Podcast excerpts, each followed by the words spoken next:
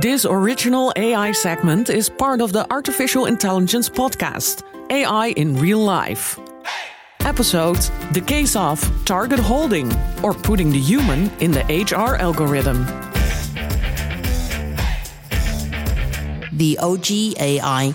The mother of science fiction is Frankenstein, or should I say its creator, writer Mary Shelley. The monster novel, which celebrated its 200th anniversary last year, has been acknowledged as influential horror, but it has also been reclaimed as the starting point of science fiction as a genre.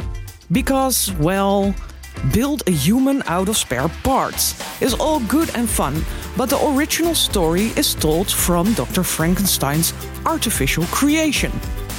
A monster who will never be allowed to fully participate in human society, telling of its devastation at learning and acquiring of language, and the never ending rejection.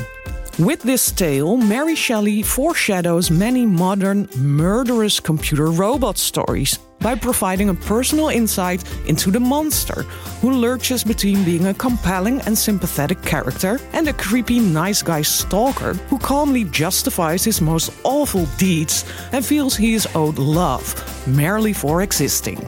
It's eerily relevant still today. There's one story, maybe even more interesting than the one Mary Shelley created on a dare between her soon to be husband, Percy Shelley, Lord Byron, and herself as to who could create the scariest tale. And that is her story.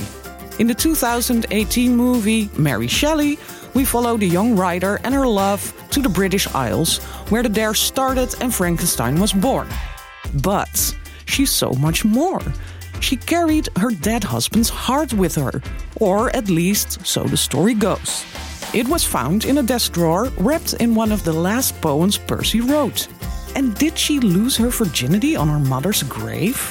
The movies are never like the books, and it's the same for Mary's famous monster story and her own life story. But it's still worth looking into.